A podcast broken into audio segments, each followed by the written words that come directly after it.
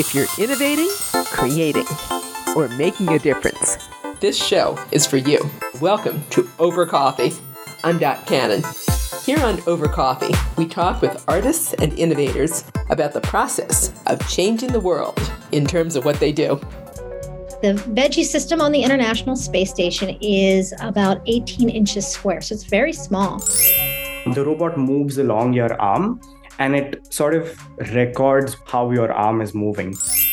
In a float, engineering, technology, science are meshed. Everyone on the team kind of consider that the artistic summit. People go in there and say they had an out of body experience. People say I'm not a math person or I don't want to do math or math is hard. It's not. What does STEAM mean to you as a creative person? Today, we're hearing the term STEM all over the place, an acronym for science, technology, engineering, and math.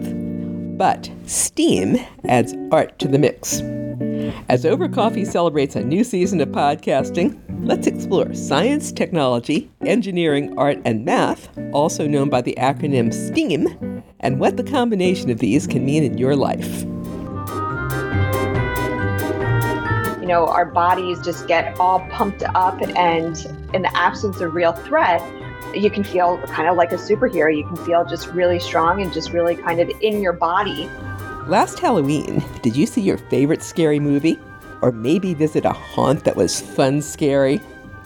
Most of us don't think about the science behind the art of a Halloween scare and why so many of us consider it fun. Sociologist, author, and haunt consultant Dr. Margee Kerr explains. The changes in the body that happen for most people, not all people, but that increasing sympathetic nervous system activity that increases the circulation of you know neurochemicals and hormones that in that context can contribute to feeling really strong, really energized, really even euphoric. Margee, who explores the science of fear in her book Scream, also offered a look at some of the neuroscience involved. Greg Siegle, he's a cognitive neuroscientist. He was able to analyze brainwave activity that we collected actually on site and found that, you know, after doing these intense, scary activities, global brain reactivity went down. So it basically to kind of describe it in just really straightforward terms, it's kind of like doing something scary turns down the volume of the inner dialogue and all of the kind of ruminating thoughts and allows us to feel more in our body and in the moment which is ironic because it's similar to you know what people try to achieve through meditation or even running. But those moments that we are kind of less in our head and more in our body are often associated to feeling good. Be sure to check out Margee's book Scream, which is a great read, as well as her new one, Ouch, about the science of pain, which she co wrote with Linda Rodriguez McRobbie on her website, margeekerr.com, spelling Margee M A R G E E. Kerr is K E R R. margeekerr.com. They're looking for plants that have high vitamin content for space, specifically, they're looking for things that have vitamins that are not found in the processed diets or the things that are lacking. So things like vitamin K. Now, what if you're on the other side of the STEAM equation as a scientist looking to bring complex concepts to life? Amy Padolf is Director of Education at Fairchild Tropical Botanic Garden in Miami. She is teaching plant science through an innovative program which she implemented, the Growing Beyond Earth Project. This is a classroom based citizen science project in partnership with NASA, in which more than 350 middle and high school students research crops that can be grown by astronauts aboard the International Space Station. All of the things that we're learning are applicable to growing plants on Earth. So they're looking for plants that grow large amounts of edible biomass in a small space. The veggie system on the International Space Station is about 18 inches square, so it's very small. So large amounts of edible biomass in that small space. In addition to plant science, students are gaining presentation skills. When Amy and I spoke in 2021, she described one such opportunity available to that year's cohort. All of the students or whomever wants to are going to come together for a Zoom conference where they're going to be presenting their research to the NASA scientists, administrators, interns via Zoom. So they get, you know, five slides, they get eight minutes with two minutes of questions, and they get to have the opportunity to share what they've learned. The Growing Beyond Earth program is currently in its seventh year, and more than 40,000 middle and high school students have tested more than 180 varieties of edible plants for NASA, according to Fairchild Botanic Gardens website.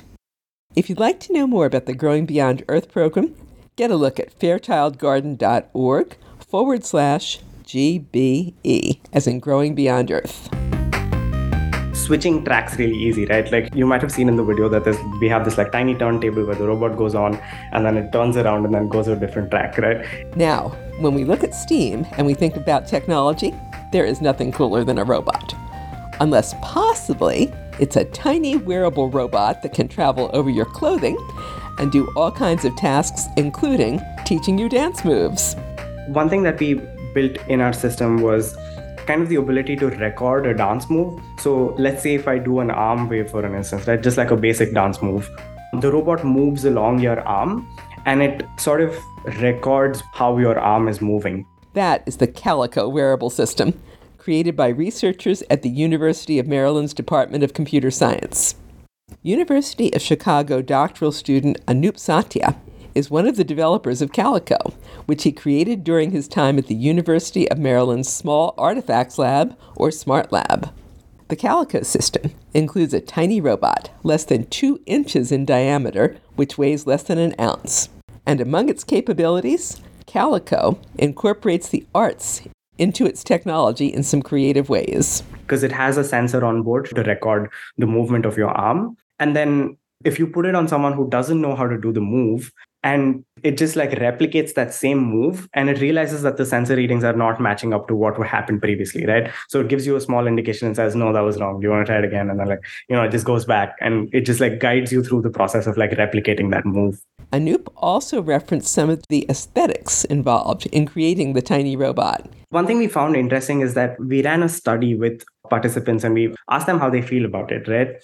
And surprisingly, most people said that they like the robotic aspect of it and they wouldn't want to change the appearance of it to make it something more you know like something more anthropomorphized in some way and they preferred the robotic look of it because i think there's something like retro futuristic about a robotic looking thing moving on your body, right?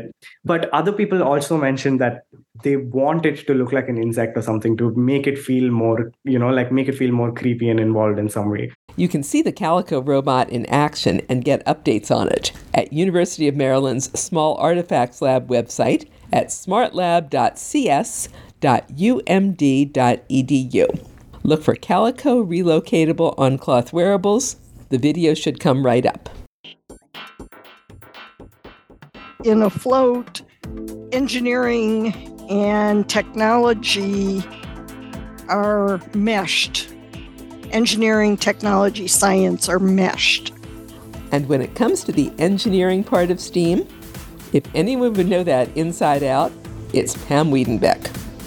So the engineering and science are meshed in how they work. I was primarily attracted by the art until I found out how much science was in. You know, people say, well, you just weld. Well, there's a whole science to how to weld and make metal stick together. It's not that easy to get two pieces of metal to stick together. Pam is Vice President of Float Development at La Cañada Flintridge Tournament of Roses Association one of six non commercial community float builders that build and enter a float in Pasadena's Tournament of Roses parade every year. You have to get the metal to the right temperature. You have to get the flux that's going to melt this little stick of metal and chemicals that you have on the two pieces. You have to have them clamped tightly together so that you can precisely melt the two pieces together so they become one.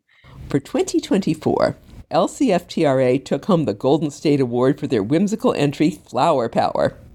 This is a band bus transporting a performing rock band composed entirely of flowers. And there were a lot of engineering considerations underlying the art and whimsicality. Whether you're going to put seeds on it or flowers on it depends on how you build it.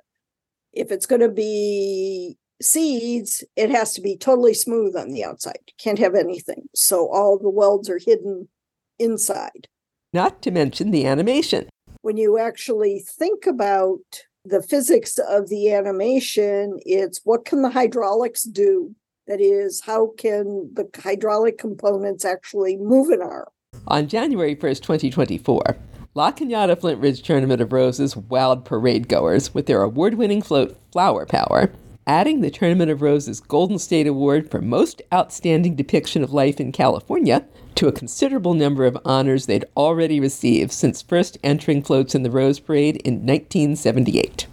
But nobody's resting on their laurels, or rose petals as the case may be. LCFTRA has just concluded their 2025 float design competition, and they'll shortly be starting construction on their next Rose Parade entry. If you're in the Southern California area and you'd like to help them, they welcome volunteers for construction, decorating, and a host of other tasks. These include front desk greeters, docents, and a number of other positions. Find out more at lcftra.org. We were sort of creating a lore or story ourselves. We were creating it together, and it was just very imaginative those days were really, really fun. Now, what about the art component of STEAM? As you probably noticed, everything we've covered so far involves some element of the arts. But when art is front and center, how does science, technology, engineering, and math support it? The tactile qualities apparent in the interactivity as well. There's lots of computers that contain games and lore and sort of a scavenger hunt to guide you through the show if you so choose. Arts and entertainment collective Meow Wolf combines the elements of STEAM to create magic with their immersive installations. We had a collaborating artist who specialized in making these interactive animatronics. His name is Tom Seppi, and Tom was very willing and excited to fit his specialties into art making specifically for this story. Meow Wolf Senior Creative Director Spencer Olsen served on the creative team on Omega Mart, Meow Wolf's second permanent exhibition. We had a reception robot, which is very polished and very presentable because that's the face of the company of DramCorp. Omega Mart in Las Vegas, on first glance, looks like a grocery store. But when you look closer, it's actually a fun, trippy, and thought provoking immersive experience. And as you keep exploring, you know, you get kind of more behind the curtain, I guess, and you discover Herman Resources, which appears a little more like someone's Tinker project. Whimsical products, wormholes, and light shows are just three aspects of this installation from both local and international artists. Spencer shared one of the don't miss features. Pulse by Claudio Bueno. People go in there and say they had an out of body experience. It's multiple layers of hand painted acrylic with light. It's pulsing, it's breathing, it looks alive. Currently, Meow Wolf has four permanent exhibitions in Texas, Colorado, New Mexico, and of course, in Las Vegas. You'll find more information on meowwolf.com. One of the lessons that we did, especially when it came to geometry, was using the artwork of Piet Mondrian. Finally, what about the M in STEAM? Math is probably not something most of us with an arts background would associate with being creative, but. I remember the title of his work is Broadway Boogie Woogie, I think. Yes, and that's the one wherein it's made of parallel lines and intersecting lines and perpendicular lines. So they created their own painting and using the concepts of parallel and perpendicular lines. It was a messy classroom at the end after, but they had fun. Dr. Fred Ewing is the Director of Education Preparation at California State University's Office of the Chancellor. And as an educator, his specialty is math, which he has taught both at the K through 12 and college levels. However, Fred says during his own career as a student, He struggled with math at first. During my elementary school years, it was not my favorite subject.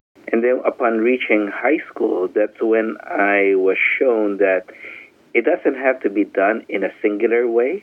Given that freedom, it just blossomed for them that I could develop my own patterns, I could see how things work, I could connect one topic to another, and then that basically started everything. Here is a mini lesson from Fred on math for artists. Just someone who's painting, they need to know how much paint to begin with, okay? And within the designs, they could offer different kinds of patterns. And they could incorporate some of the themes in mathematics to put in their design.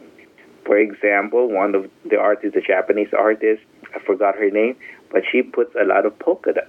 And that's something that we would be able to use because you could incorporate that design, that concept in mathematics, and at the same time, you could even use that for social studies because she puts those polka dots on a pumpkin, and you could tie that in, especially for fall.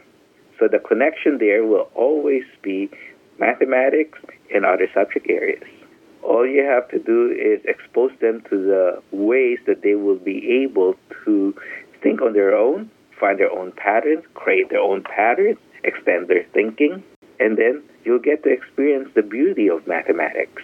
That's Dr. Fred Uy, Director of Education Preparation at California State University's Office of the Chancellor. I had the pleasure of meeting Fred through the California STEAM Symposium in 2019. Fred was then a steering committee member of the STEAM Symposium, and during the 2019 California STEAM Symposium, he led two sessions on math and STEAM education. Incidentally, the 11th annual California STEAM Symposium is going to be happening February 9th and 10th in Long Beach. And if you love the idea of combining science, technology, engineering, art, and math to revolutionize education, you can find out a lot more at steamcalifornia.org. And that is a wrap up of just a few ways STEAM, or the blending of science, technology, engineering, art, and math, is boosting creativity. I'm looking forward to exploring a lot more of these avenues with you as we launch into our new season of podcasting. Thank you to all of our fantastic guests and to the talented musicians whose royalty free music you've heard during this special edition of Over Coffee. For Over Coffee, I'm Dot Cannon.